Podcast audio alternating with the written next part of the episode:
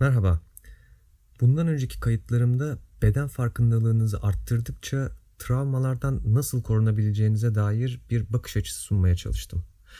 Bu kaydımda ise bedeninizdeki en temel haberleşme sisteminizle tanıştırmak istiyorum sizi. Böylece vücudun işleyişine dair içeriden bir bakış sağlamaya çalışacağım. Bütün vücudunuzu saran sık ilmekli ve tüle benzeyen ince bir tabaka düşünün. Şimdi bunun derinin hemen altında yer aldığını hayal edin. İşte buna fasya diyoruz. Bu yapının kemik, organ ve kaslarımızı da çevrelediğini hatta bütün bu bir dokuyu, bölgeyi çevreleyen yapıların birbiriyle de bağlantılı olduğunu göz önüne alın. Yani karaciğerinizi çevreleyen fasya ile kaburgalarınızı çevreleyen fasyanın karın bölgesindeki derinin altında yer alan fasya ile bağlantılı olmasından bahsediyorum. 90'lı yıllarda yoğunlaşan çalışmalarla zannedildiği kadar işlevsiz olmadığı fark edilen bu dokunun araştırmalar derinleştikçe ne kadar hayati ve fonksiyonel görevleri olduğu anlaşılmaya başlamıştır. Bugün ve önümüzdeki yıllarda hem her çeşit fiziki antrenman hem de beden terapisinde daha sık duymaya başlayacağınız fasyaya gelin birlikte bakalım.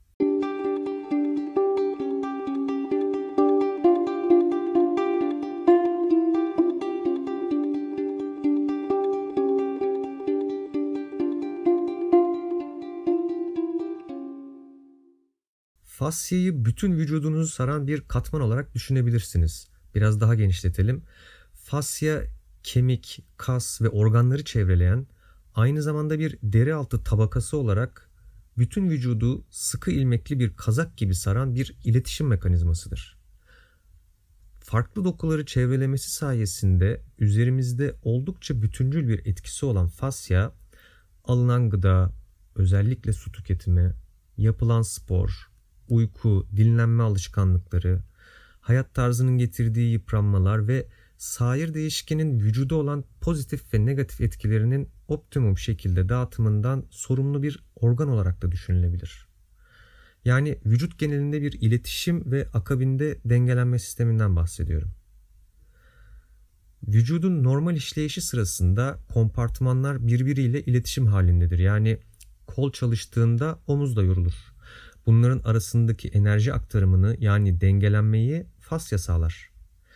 Bu bağ doku travma durumunda da etkin bir rol üstlenir.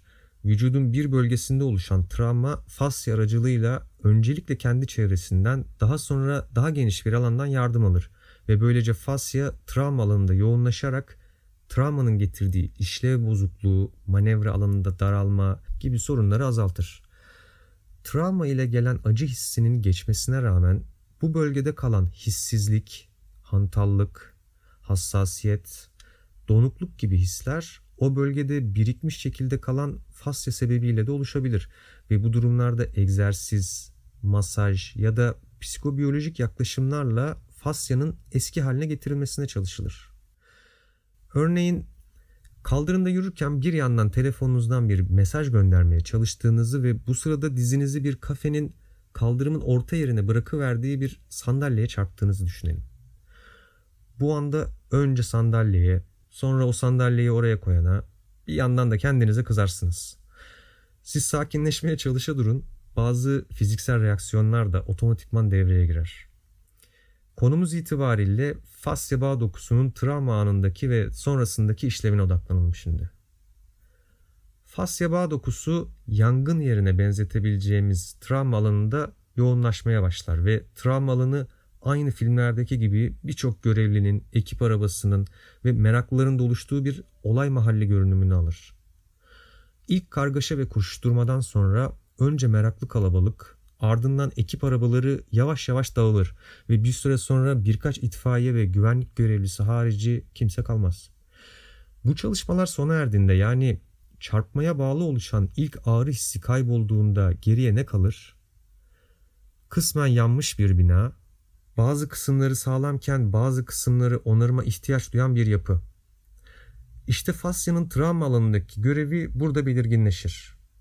İşlevsiz hale gelen bölgenin üstünü kalınlaşan bir zar ile kaplar ancak travmanın hemen sonrasında fonksiyonel olan bu yapılaşma zamanla vücudun genel yoğunluğunda farklılaşma yaratan bir fazlalık gibi kalır Ve bu yoğunlaşmayı dağıtmak için spor yapmak ya da masaj ve sair uygulamalara başvurmak epey işe yarar.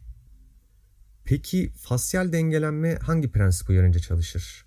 Yani örnekteki gibi dizimizi çarptığımızda yardım nereden gelir? Yalnızca dize komşu bölgeler olan ayak ve kalçadan mı? Yoksa sırt ve omuz gibi görece uzak kompartımanlar da işin içine girer mi? Bütün vücut işin içine girer. Nasıl mı? Şöyle anlatayım. Vücudumuzdaki kasların liflerden oluştuğunu ve bu liflerin belirli bir yönde konumlandığını göz önüne alırsak. Komşu kasların birbirini takip eden lif yönleri ahenk içinde ve minimum gayretle hareket etmemize yardımcı olmaktadır. Şimdi bu lif yönü ve komşuluk bağlantısının bütün vücut boyunca hatlar oluşturduğunu düşünün. Yani boynunuz ile yüzük parmağınız arasında belirli bir rotada yoğunlaşmış bir data kablosundan bahsediyorum. Dolayısıyla bir noktadaki travma ile çalışmak için bu noktanın dahil olduğu bütün fasya hattı üzerinde çalışılması prensiptir. Ve biraz önceki sorumuza dönersek evet dizinizi incittiğinizde omuz bölgenizden dahi destek kuvvet travma bölgesine gider ve omuz ile diz arasındaki bu hat boyunca yapılacak uygulamalar bütün bu şerit boyunca oluşmuş tansiyonu azaltacağı için etkin bir dengelenme sağlanmaya çalışılır. Peki bu sistemi proaktif olarak güçlendirmek, sağlamlaştırmak yani vücut geliştirme gibi fasya geliştirmek mümkün müdür? Evet mümkündür. Yoga, ip atlama, yüzme, tai chi gibi tekrara dayalı ve simetrik aktiviteler vücudu bir ahenk içinde hareket ettirirken tam da lif yönlerinde hareket sağlayarak farklı fasya hatları boyunca bu bağlantıların güçlenerek adeta bir deri altı kalkanı oluşmasını sağlar. Bazı insanlarda kilo, yaş, hayat tarzı ve diğer etkenlerden bağımsız olarak gözlemlediğimiz çeviklik ve akıcılık bilinçli veya bilinçsiz olarak destekledikleri fasya dokusu sayesindedir. Köyde doğup büyümüş birçok yaşlı insanda tam da tarif edemediğimiz enerjik, canlı, aktif hal sadece temiz hava ve gıdadan değil aynı zamanda rutin bedensel işlerin sağladığı deri altı kalkanı sayesindedir. Fasyanın vücut genelindeki dağılımı ve yoğunluğunu optimum düzeye çıkarmak için neler yapabileceğimizi özetlersek. 1. Yeterli su tüketimi. Vücudumuzun çok büyük bir kısmı sudan oluşmaktadır. Bu yapı taşının eksikliği dokuların yeterince aktif olmadığı vücut genelinde hantallık ve verimsizlik yaratan bir durumdur.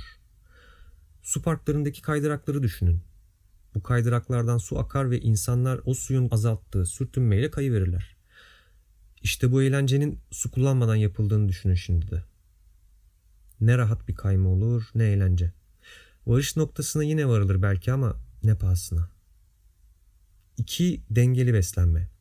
Örneğin kızartma ağırlıklı beslenen bir insanın sindirim sistemi bundan olumsuz etkilenecek ve iç organlarındaki problemler fasya aracılığıyla vücudun ahengini bozabilecektir. Yani midede oluşacak bir problemin bağ dokular sayesinde bel ağrısı hissi uyandırabileceği ihtimalini göz ardı etmeyin. 3. Tabii ki bedensel aktiviteler spor, egzersiz.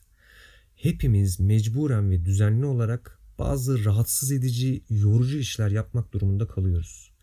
Bu bir tek aktivitenin vücutta yarattığı dengesizliği aşmak için her gün uzun saatler antrenman yapmasanız bile kısa da olsa egzersiz yapmanız vücutta biriken bu dengesiz tansiyonun yayılmasını, azalmasını sağlar.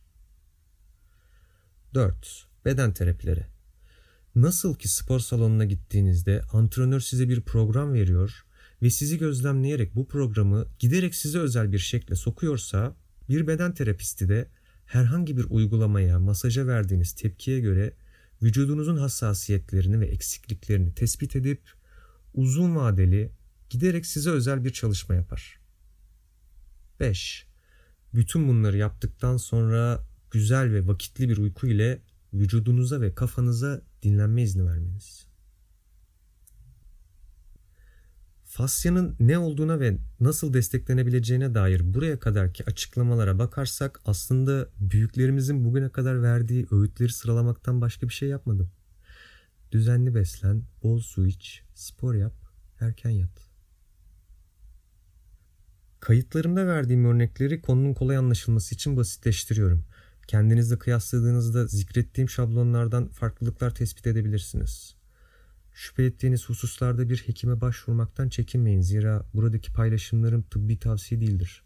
Amacım gelişen farkındalığınızın ve uyguladığınız egzersizlerin uzun vadede yaşam kalitenizi arttıracağına vurgu yapmaktır.